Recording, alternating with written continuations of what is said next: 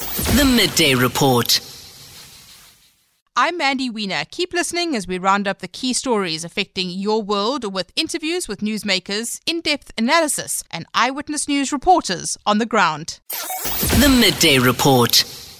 Uh, the big breaking news story today is that the tourism minister, Patricia de Lille, she's only been in that portfolio for a few weeks. She has acted very quickly on the issues around the SA Tourism Board, today announcing that she will officially dissolve the SA Tourism Board on Friday. This, of course, is on the back in the wake of that Tottenham Hotspur sponsorship saga. So she's put out a statement today saying she believes that good cause exists to dissolve the board and she shall, she shall do so officially through the government gazette on Friday this week. Well, Rebecca Davis is the journalist who broke this story for Daily Maverick uh, a couple of weeks ago. Rebecca, good afternoon to you. Thank you for your time. The tourism minister has now axed the board of South African tourism. Ostensibly, it's because of the Tottenham Hotspur deal. There are other issues around um, allegations of very serious allegations of uh, sexual harassment as well. Do you think that she's acted swiftly, and is it sufficient? Mandy, I think we have to give credit where it's due, and there is a sense that this is all quite low hanging fruit for an incoming minister, but we also know that South Africa's ministers often do not choose to pluck even the lowest hanging fruit. So let's, let's give credit where it's due. I think Minister de Lille has shown impressive speed in trying to bring a definitive end to the disastrous Tottenham Hotspur deal, and that this move is very much to be welcomed in that respect as well. But I must say, uh, my enthusiasm was slightly tempered upon reading the statement to discover that she's doing it effectively because she has no choice because seven of the 11 board members have resigned, right? Yeah, they, have all resigned in the last couple of weeks, so there is effectively no board anyway. There isn't. There's only three remaining. It would be very interesting to know, and I don't at this stage, who those three, you know, holdouts are. Um, so she she wasn't. Her hand was forced effectively, but it is definitely to be welcomed. It's not sufficient, though, Mandy. I think that is the main thing that we need to take from this. So the DA's Manny de Freitas has been calling for a parliamentary inquiry into the Hotspurs deal. I don't think that's going to happen, but there are reasons to think that it should. For instance, there are really pertinent, outstanding questions about the role of the acting CEO, Themba Khumalo, in all of this. It would also be, I think, very fruitful to probe the apparent insistence of the outgoing board chair, Thozamile Botha, his apparent insistence on following through with the deal, even after everything we now know had come to light. That insistence seems to me, Mandy, to be inexplicable, or rather, explicable only through sinister means, if you know what I mean. There's no good reason why anyone could have been so insistent on following through with that deal if there was not some element, I think, of a personal gain at stake. And Rebecca, looking forward now, what, what needs to be done? How do they recover from the Tottenham saga and uh, what does a new board need to do? You know, it's interesting because I think I speak probably for many of us when I say SA tourism generally flies pretty under the radar, right? It's not an, an agency that's kind of in the news a lot. And I think it's probably also true to say that the saga has brought the agency to its lowest ebb of public trust ever, probably. So the new board certainly has its work cut out for, for them, whoever they are, have to solve in rebuilding public trust. What is definitely, definitely non-negotiable is that it has to include members who have actual tourism experience.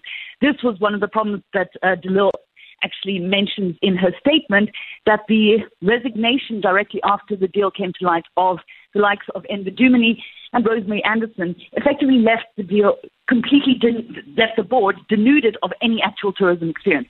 I mean, it seems like a low bar to meet. Again, we know that the lowest of bars are often not met. Hmm. So please Minister de Lille, I implore you, at the very least, stock this new board with people who know something about tourism.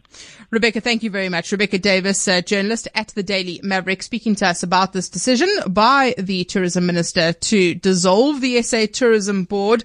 Well, what is the, the damage that has been wrought and where does tourism go to from here? Solly Moeng, brand strategist, tourism expert, joining us now to give us some more analysis on the Solly, good afternoon to you. The minister has acted swiftly here as we've heard Rebecca describe, she has done the right thing, but possibly not sufficient. What are your thoughts?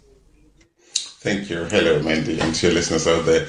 Look, uh, I totally agree that it's the right decision to make, even though, you know, the, the hand was forced, as you say, but a lot of damage has been done to the industry. This was you know, when we spoke about state capture and all sorts of other things, of other things going wrong in South Africa, for some reason, this tourism industry, tourism department was almost shielded. Apart from the shenanigans of the previous minister, there was not, we didn't have so much scandals. But what people are whispering there uh, have to do with people who are like uh, the, the current acting COO, CFO. We've seen the arrogance and he did apologize for it.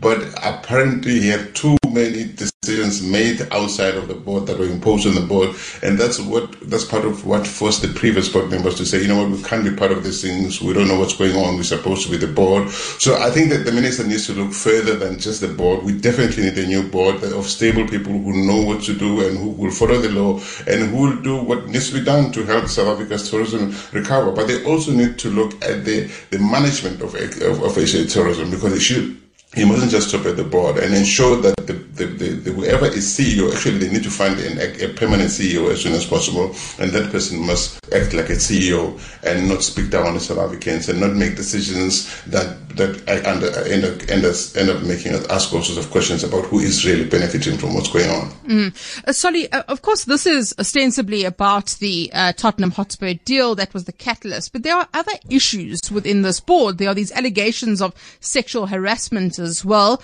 Uh, we understand that that was one of the reasons that Themba Khumalo asked for the board to actually be dissolved. Uh, it seems as though this was just the, the straw that broke the camel's back. Yeah, absolutely. But the thing is, it's not for the CEO to ask for the board to be taken out, is it really? I mean, the, CEO reports to the board. So I think Themba Khumalo is overstepping his line from time to time. He is a good spokesman. He's very confident in all that stuff about him. But I think he has come out very badly. His own image has not come out clean from everything that's that's happened. He needs to be to be um, to rein in a little bit and to understand that he's he's a CFO. He's an acting CEO. He reports to the board. The board has to approve the things that he does. He doesn't tell. It's not like the the dog has to keep wagging the the, the tail has to keep wagging the dog. As it seems to be the case as things are. Mm. Solly, thank you very much. Solly Moeng, brand strategist, tourism expert, speaking to us there. What are your thoughts? We've uh, we've had Lindiwe Sisulu, of course, was in the role. Uh, she uh, took a lot of fire for the fact that this Tottenham deal happened on on her watch. She is no longer a cabinet minister, and now we've got Patricia de Lille coming in. I think acting very swiftly. She's axed the board board. Now she needs to appoint a new board. Do you think this is the right way to deal with it? The Midday Report.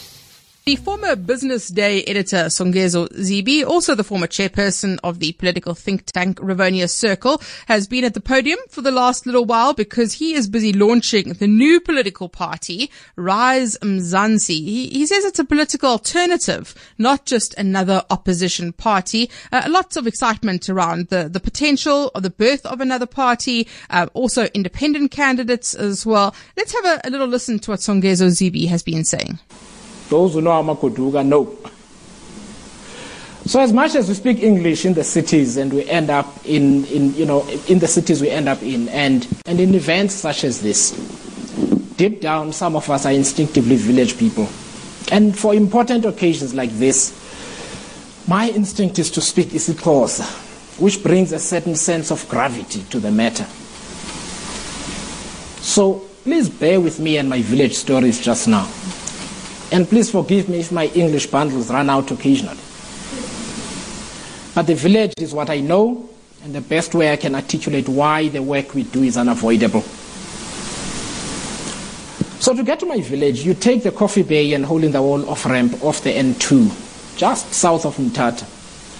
Anyone who has been on the road to Coffee Bay will tell you it is even hard for 4x4s. In some places, driving off road is safer than what remains of the tarred road. I can tell you confidently there is someone watching me right now who is confirming this to the person sitting next to them. So that's how Songezo Zibi started, anecdotally uh, bringing the, the audience in. Uh, he's now been speaking about uh, the new party, what its intentions are. Thabiso Goba, EWN reporter, is there for us. Thabiso, good afternoon to you. Thank you for your time. What has Songezo Zibi been saying about Rise Mzansi? Good afternoon, Mandy. Well, you know, it's interesting, Mandy, that, you know, that soundbite that you played about uh, Songezo Zibi speaking about his uh, childhood uh, from uh, from Umandulu, which is a little known uh, village in the Eastern Cape, is where he's from, and he's managed to sort of uh, you know make a very successful career for himself here in Johannesburg, and I think that is sort of the vision that this uh, that this party has is that you know, our, when you look at when you look at the national leadership, you know, there's some, you know, Harvard-educated guys, guys with MBAs. Um, there's Professor Nick Binedell, who's the founding director of the Gordon Institute of Business School. You know, so there's some very educated people here, and I think that's the message of this party is that they want to appeal to this black middle class, but also people like, you know, Makashule Gana or Songezo Zibi, who come from sort of disadvantaged communities, but were able to make something of themselves.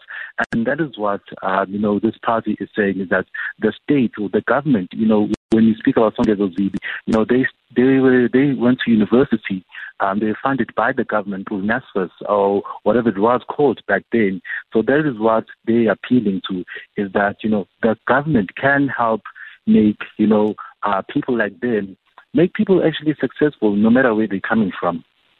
Uh, and Thabiso, in terms of, of support, you mentioned Makashule Gana, uh, Nick Binedell as well. What, what kind of support are we seeing for this new party? Because there has been quite a lot of, uh, I don't want to use the word hype, but a lot of excitement, particularly, as you say, amongst the black middle class.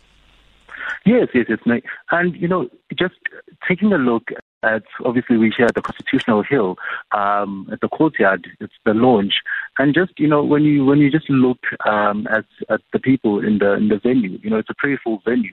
You you just see you can't help but feel that you know there is a sense of black middle class that they um, that in terms of support. But um, you know I will say that Mandy, um, this party, you, you know they said the idea started about two years ago, and they've been to every um, corner of the, the country, speaking to community leaders, um, especially in uh, rural and township areas, about what they can, um, about what they can, uh, what, what a new political party or an idea of a new political party can offer them. And one thing Makashule Gana said is that the thing they got from the people is that they cannot be like any other political party that currently exists in South Africa. So that will be their goal going forward. As we do know, they're going to be contesting the 2024 uh, general elections mm. next year with Songezo Zibi as its presidential candidate. Uh, and Thabiso, just lastly, just in case people are getting confused, there's also another political party launching today called Arise South Africa, and that's a completely different thing. Yes, 100%, 100%, yes. Okay. Thabiso, thank you very much. Uh, Thabiso Goba, EWN reporter. Uh, he's at the launch there of Songezo Zibi's Rise Mzansi. I've seen some people saying, ah, this feels a bit like, like Cope, maybe. It's got the same kind of feel about it. Uh, what do you think? Do you think this is a whole new prospect? Are you excited by the idea of a party that appeals to uh, the black middle class or is it a broader appeal? Are you excited by the ideas put forward by Rivonia Circle uh, and by Songezo Zibi. I'd love to hear from you. I've already seen some tweets. Hi, Mandy. I'm excited about the launch of Rise Mzansi. All we want is credible leadership and people that have the interests of the country at heart. The Midday Report. So we were expecting a significant judgment today in the Joburg High Court in the child sex trafficking case against Gerhard Ackerman, the 52-year-old facing over 730 counts, uh, including rape, attempted murder. And this, of course, is the case linked to the uh, now deceased acting judge Paul Kennedy, who died by suicide. Khomotso Modise has been following this matter for us. She was in court earlier today. Uh, good afternoon to you. Thanks for, for coming in. No judgment today because the judge has taken ill. Yes. So Judge Mohammed Ismail just um, walking into the courtroom very briefly to tell us that he's not feeling too well. He was saying that um, you know he's uh, got uh, throat inflammation and so he wouldn't be able to read it to read the judgment. We're expecting that judgment to be very lengthy. It's over 730 counts of um, uh, charges ranging from rape, uh, sex trafficking. There's even an attempt, I believe, two attempted murder charges there, um, and those are linked to um, you know, linking these boys, underage boys, to have sex with an HIV positive Paul Kennedy. So the state has gone with attempted murder for that particular crime. So we're expecting a very long judgment to the extent that the, uh, the state advocate, um, Valencia Dube, actually booked two days. So she is actually earmarked Monday and Tuesday for the judgment. However, we heard from Judge Ismail that he's going to be only needing Monday. Um, someone who had a lot to say though today was Gerhard Ackerman himself, and he was speaking in the in the dock today. Let's take a listen to what he had to say. You don't understand how bad prison is. You've got no idea.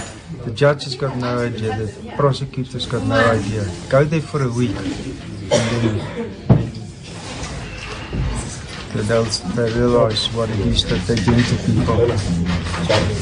I've never been malicious. I've never harmed anyone. I've never done anything wrong to anybody. You don't think handing boys over to an HIV positive over. man is wrong? Handing over. They knew he was HIV positive. They knew they were going to. And you were fine with that?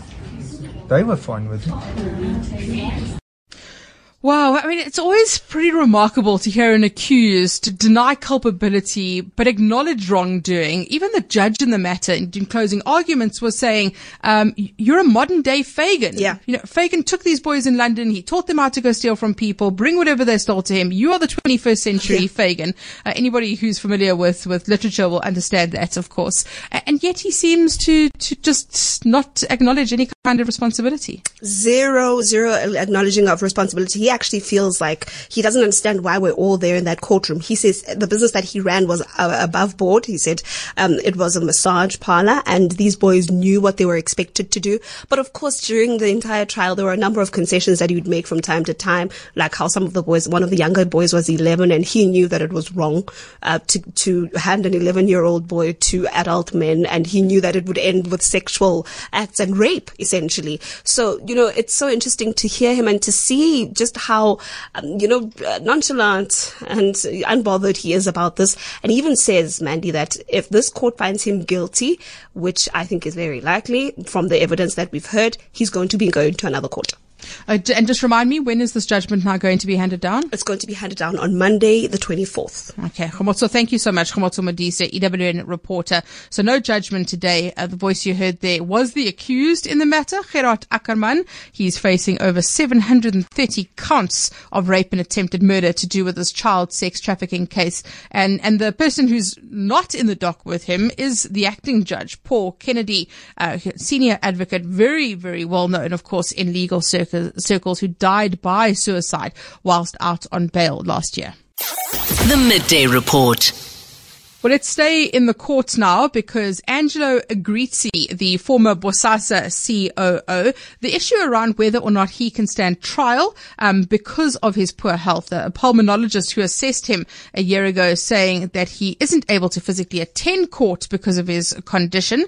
Uh, so closing arguments in that matter of the fitness to stand trial being heard today. Bernadette Wicks, EWN reporter, is following that one. Bernadette, good afternoon to you. Uh, what is uh, happening in court today? Well, Mandy, as you mentioned, um, closing arguments were set to take place today, and this comes on the back of about a week of evidence from different medical experts from the defense and the state side. But um, when we arrived at court today, we heard from Advocate Mannie Witz, who's representing Angelo Agrizzi, that the state and the defense had actually come to an agreement, um, and essentially they've agreed that He's not at fault for his absence. Now, we must remember the inquiry involves two kinds of lines of inquiry. The first is whether or not um, Angelo Agrizzi was at fault for his absence from court over the last two years. If he was, the court could potentially revoke his bail. Then the second line of inquiry was um, around the delays that his absence has caused and whether or not those are reasonable. Um, if they were found to be unreasonable, the court could potentially force force the start of the trial. Essentially, like I say, they've now reached an agreement. They agree that he was not at fault following the evidence that was heard um, over the last couple of days. And then when it comes to the way the trial should uh, proceed going forward, they've agreed that he can he can attend proceedings. Um, he must attend virtually though, and so the court's issued an order to that effect. And and this has been resolved, and now we move forward. Bernadette, thank you as always. Bernadette Wicks, EWN reporter, giving us an update there on Angelo Agrizzi and his uh, the hearing in terms of his fitness to stand trial. On 702 and Cape Talk, this is the Midday Report with Mandy Wiener. Brought to you by Nedbank Commercial Banking, specialists who enable your business growth aspirations fighting between rival forces raging in the Sudanese capital of Khartoum.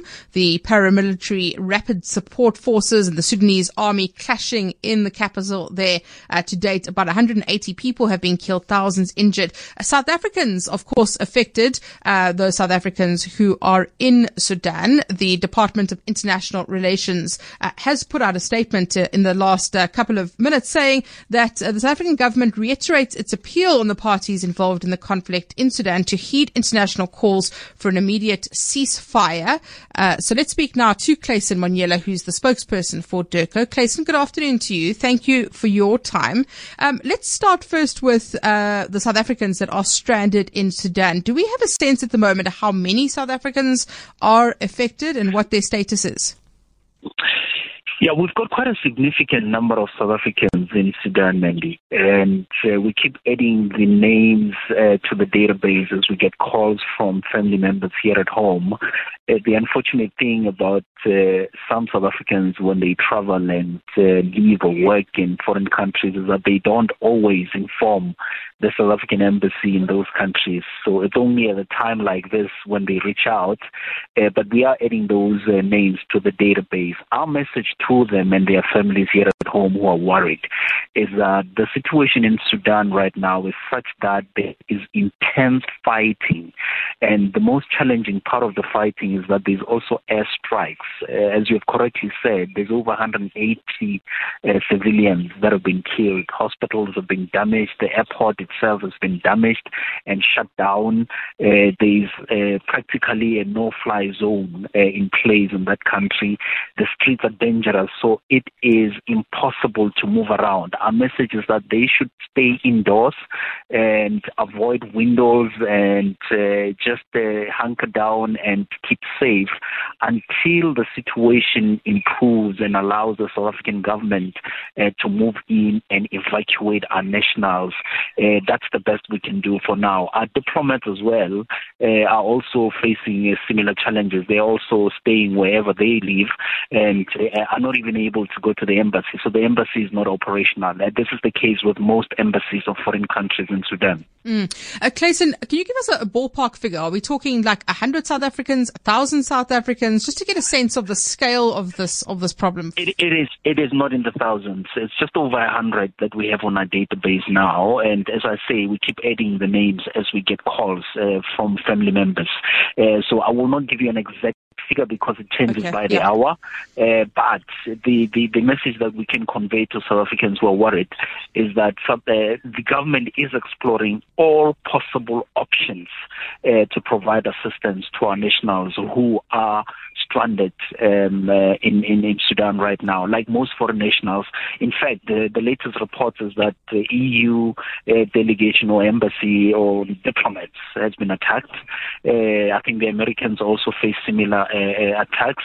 Uh, so no one is safe. so mm. the best thing our people can do is to really stay indoors and avoid areas where there is intense fighting until the situation improves from a security point of view and allows government to move in and evacuate uh, our nationals. Uh, and Clayson, then in terms of finding a resolution, uh, the South African government is reiterating its appeal uh, to the parties involved to heed international calls for an immediate ceasefire. Is South Africa, as as, as uh, its role in, in, the AU, playing any kind of of um, role in trying to find a peaceful solution to this conflict?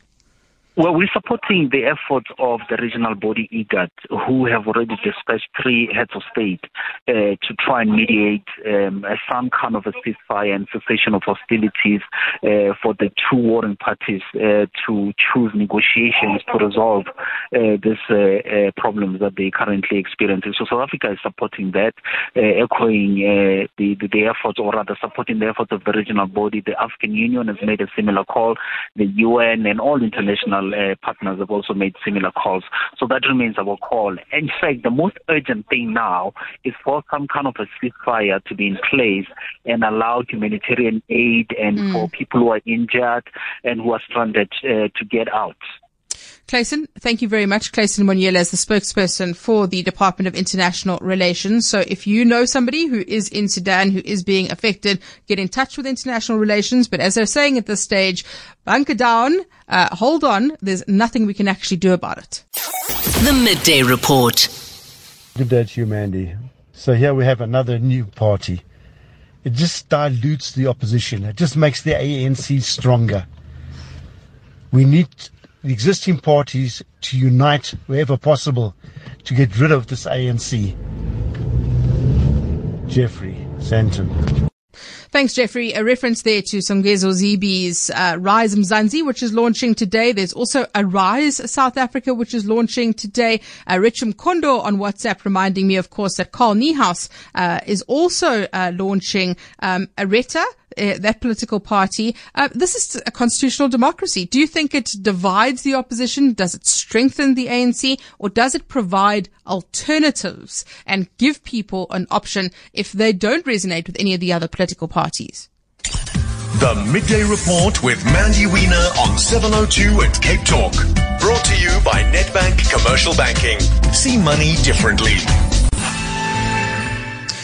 I'm sorry to tell you that not very good numbers in terms of inflation out today. Inflation has risen for a second consecutive month. Also, food prices have just rocketed. Uh, so consumer uh, inflation edging higher to 7.1% in March from 7% in February and 6.9% in January.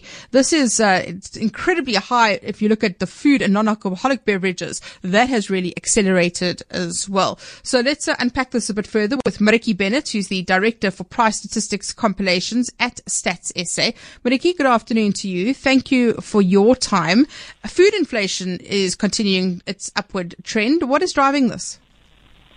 Uh, yes, um, the food and non-alcoholic beverage continue to accelerate. Um, the price is increasing by 14% over the last 12 months. And as you have said, uh, it's, it's still very high and it is the highest increase in the last 14 years. The categories which experienced upward inflationary uh, pressures were milk, cheese, and eggs, sugar, sweets and desserts, fruits, and uh, vegetables. Um, on the other hand, there was a little bit of slower growth in prices for bread and cereals, meat, oils and fats, and fish products um, uh, on the on the food category. Sure, the largest annual increase um, since March of 2009, as you say, 14 years ago, when it comes to food and non-alcoholic beverages. That that really is uh, concerning. You do have um, new data on education fees. You survey education fees uh, once a year in March. What is that telling us? Uh, that's correct, yeah. The education fees overall have increased by uh, 5.7% in uh, 2023. And um, if you uh, look a little bit at the breakdown, um, uh, the um, primary and uh, pre-primary school fees was up 6.3% and uh, secondary school fees 5.8% and tertiary institutions were uh, up by 5.3%. And then adding on to that, uh, you, uh, you also look at textbooks, which are up 11.3%, school bags up 10.6%, uh, and, and the rise in, in textbooks is the largest annual increase since October 2009. That's correct, yes. Sure. It's, it's uh, all, um, it's a very large increase. Uh, and then also we've seen new excise taxes for alcohol and tobacco products coming into effect as well. Yes, um, uh, each year in March we include the new excise taxes which um, came into effect. And um, in March this year, the uh, contribution was 2.2% um, uh, on the month on, on, month change, and on the annual um, change it was 6.2% uh, annually, which is a little bit uh, lower than the 6.3 that was um, for the annual increase in February. And then just lastly, Mariki, in terms of domestic worker wages, uh, what do we know about that? Well, the domestic worker wages is, is um, a, a, category that we um, uh, collect every quarter, and for the March quarter, Uh, so it's the change between December and March. The increase was 1.2%, which led to a 5.2 annual uh, change uh, in wages. Mariki, thank you very much. Uh, Mariki Bennett is the Director for Price Statistics Compilation at Stats SA, breaking down those inflation numbers for us. You know, the concern now is do interest rates go up again? Can you handle another interest rate uh, increase? I know lots of people won't be able to, to stomach that at all, but the reality of the situation is that inflation keeps going up. It has edged to 7.1% in March. And, and if you look at that breakdown, as Mariki has explained, some of those categories are seeing the largest annual increases in 14 years. If you're buying textbooks, you'll know this. Um, if you're just buying milk and, and bread, that kind of stuff, anything that you're consuming, uh, is just getting more expensive. How do we deal with that? The Midday Report. Well, speaking of all of that, uh, SARS Commissioner Edward Kieswetter has been briefing Parliament on strategic and annual performance plans at the South African Reserve uh, at, at, SARS. He's set out how SARS achieved its tax revenue for the financial year. Let's have a listen to what he has said about consumer confidence in SARS. We are very, very mindful that we hold in trust the money of the public, and therefore we owe it to South Africa to be an institution that they can have confidence in. But the reality is that SARS is a institution of government, and therefore our well-being and the confidence in SARS is also linked to confidence in government, the quality of expenditure, um, and also to the sense of public goods, the benefit that public believes they receive from the goods. SARS Commissioner Ed Kieswetter briefing Parliament uh, earlier today. Babalo Ndenze, EWN reporter, was there as well. Babalo, good afternoon to you. Uh, what else has the Commissioner been saying about uh, the targets that have that have been reached, um, and also just the public confidence in SARS at the moment? Oh, yes, indeed, Mandy. Public confidence in SARS is one of the key issues that he touched on. And he says, you know, South Africans really have to be confident in their government and their entities like SARS but also touching on some key highlights, uh, performance highlights.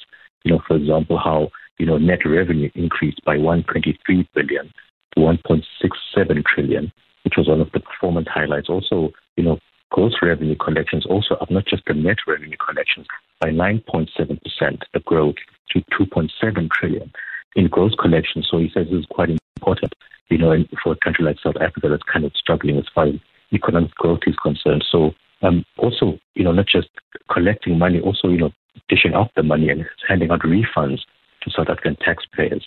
And, you know, this makes up, you know, it's quite a, an astonishing figure of 381 billion in refunds. This has never been done before, according to SARS and SARS's chief revenue officer. And the VAT refunds also significantly up. So the number, just to give, you know, perspective, the number of refunds are close to 5% of GDP, according to SARS. So some of these key highlights pointed out by SARS in their annual performance, and they seem to have, you know, um, you know, gone beyond their their own targets, Mandy, especially when it comes to things like seizures for you know narcotics and that kind of thing. Mm. Babalo, thank you very much. Babalo Ndenze, EWN reporter, watching the SARS Commissioner Edward Kieswetter briefing Parliament on the annual performance of SARS and uh, how uh, it has driven public confidence and how it has achieved its tax revenue for the financial year. The Midday Report. The Commissioner is giving good figures there, yes, but uh, they have not been paying uh, uh, the VAT returns. We stayed for one year. We are small business, one year not receiving any payment up to now. So I believe that they've been holding um, the VAT returns so that they can uh, boost the figures. Uh, they are happy there, but we are not happy because we depend on those returns and uh, we are not being able to to function properly. Uh, uh, just my concern. Thank you. This is Sebastian here. Hi, Mandy. It seems to be very expensive to establish a political formation. My question is who is funding these individuals? Why can't these individuals just allocate all this money to start businesses where they were going to create jobs? Instead of studying political formation where the way to me is just I don't see the purpose because these individuals going to tell us that they were going to create jobs. Yeah, David. Hey, David, of course it takes money. You need a certain amount of money uh, to start a political party, to register with the IEC as well. Um, I, I would disagree with you. I don't think that you should necessarily take that money and, and, and create employment uh, through entrepreneurship. I think that if you want to start a political movement, you're absolutely entitled to start a political movement um, with that money um, and and to to try and get votes when you go into the elections in 2024. Lots of reaction coming in to uh, the launch by Songezo Zibi today of Rise Mzansi, also of another political party, Arise South Africa. Um, more options on the political landscape. Do you think that's a good thing, or do you think that it is diluting the vote and we should rather be creating employment? You can let me know what you think, uh, as David has done. The Midday Report with Mandy Wiener is brought to you by Nedbank Commercial Banking on 702 and Cape Talk. Nedbank is a licensed FSP and registered credit provider. In fact, somebody who does know a thing or two about starting a political party and uh, being on the, the political landscape is Mmusi Maimane, who's the leader of Build One South Africa. And he has announced that he is going to be challenging the electoral amendments bill, which was uh, signed by President Cyril Ramaphosa this week. A few opposition parties and organizations have slammed the signing. There was a lot of anticipation that he needed to do it, but not in its current form. There are issues with it in the way that it is currently, um, has been been signed into action. Mmusi Maimane joining us now. Mmusi, good afternoon to you. Thank you for, for your time. As a matter of interest, just before we go into this this issue, there's a lot of commentary around the new political parties on the political landscape in South Africa. You you welcome the choice? Uh, good afternoon and good afternoon to fellow South Africans. 2024 is a coalition election. That's what it must be framed as. And I think that as more entrants come on board, I have gone out on record to say we're willing to work with people who share values, who share a 10 point plan that we've tabled on the table. So, as new players come on board, whatever their contribution to the current electoral system looks like, it's going to be important that we coalesce around shared values. So, so if they can reach an audience that is not currently voting, it's great. We must welcome it. But ultimately, at the end of the day, the task at hand is to animate South Africans with an alternative vision for the future of this country. Okay, so now you've said that you are going to be going to court to challenge the electoral amendments bill. Um, the, the, relevance here really is about how independent candidates can stand, how they can stand alone.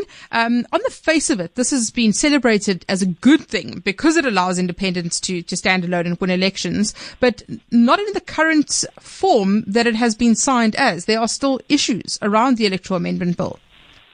Yeah, undeniably. The, the step is what is the long term destination here? It's a complete electoral reform.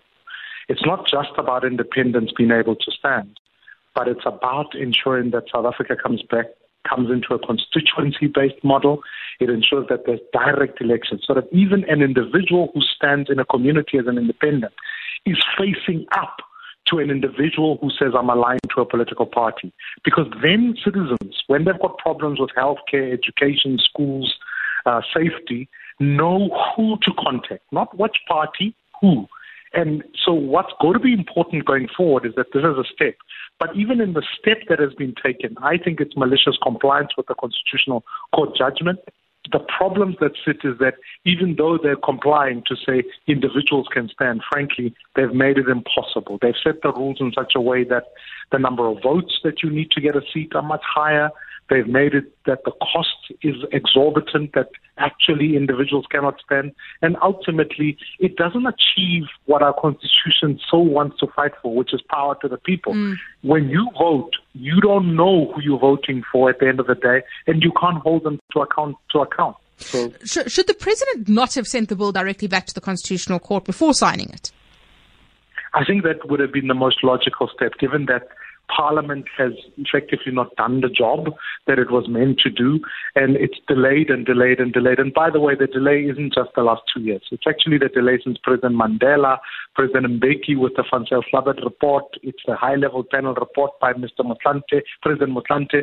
It's also that now, even in this process, they've really ignored the ConCourt. So I, we're going to ask the Constitutional Court to write in, because as part of the 10-point plan I've said, is that actually we need direct elections. And one day, South Africa is unique relative to other countries in Africa where they even directly vote for the president so that citizens mm. can know that their democracy is in their hands.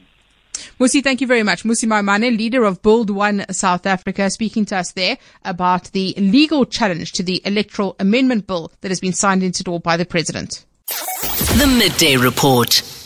The Muslim community has called on Eskom to suspend load shedding, to, to keep the power on during the Eid al-Fitr celebrations. Um, remember load shedding was suspended for Christmas Day, for New Year's Day as well. It was downgraded to stage one for the Easter weekend. So the Muslim community is saying that they've had to contend with uh, stage six load shedding. That means up to 10 hours of power outages a day during the holy month of Ramadan. Uh, so let's uh, speak to Sheikh Riad Fataar, who's the second deputy president of the Muslim Judicial Council. Uh, Sheikh Fattar, good afternoon to you. Thank you very much for your time. Uh, you have uh, uh there has been an open letter that has been written to the president. Eskom has been asked to suspend load shedding. Uh, what is your argument here? Hi, good day, and good day to your listeners. Wonderful to be on your program.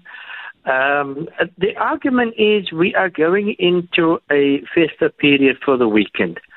It's been a very spiritually uplifting uh, month for the Muslim community in terms of their fasting. You know how we suffered when it came to COVID 19. Families love to get together. We love to share, cook food when it comes to pray, uh, times like this. So, this is the request to the President and to the Minister of Electricity uh, to give us that opportunity for that weekend, which is this weekend coming uh, to suspend the load shedding. And what kind of response have you received? Well, we've only received that uh, the uh, letter has been acknowledged. Uh, it's not a strange thing for the Muslim Judicial Council to speak to the president or the presidency. We have, since COVID 19 and with the load shedding, been called to numerous meetings with the president and we're hoping that the channels are open so that we our request can be accepted. Well, thank you very much, uh, Sheikh uh, Riad Fataar, second deputy president of the Muslim Judicial Council, explaining to us there uh, the request that has now been made from the Muslim community, calling on Eskom to keep the power on for the Eid al-Fitr celebrations. Load shedding was suspended for Christmas Day, for New Year's Day as well, downgraded over the over the Easter weekend. Um, I understand that uh, Eskom has been saying that uh, they will only make clear later in the week um, the load shedding schedule for the week weekend. So Eskom spokesperson Daphne Mokwena saying that the, the load shedding schedule for the weekend will be made available. Uh, so perhaps we'll get clarity on that. The Midday Report. That's a wrap of the day's news. Don't forget you can catch the full midday report live on 702 and Cape Talk via our streams on YouTube and our website 702.co.za and capetalk.co.za. Keep checking in for updates from my colleagues at Eyewitness News. Till the next time, I'm Mandy Wiener. The Midday Report.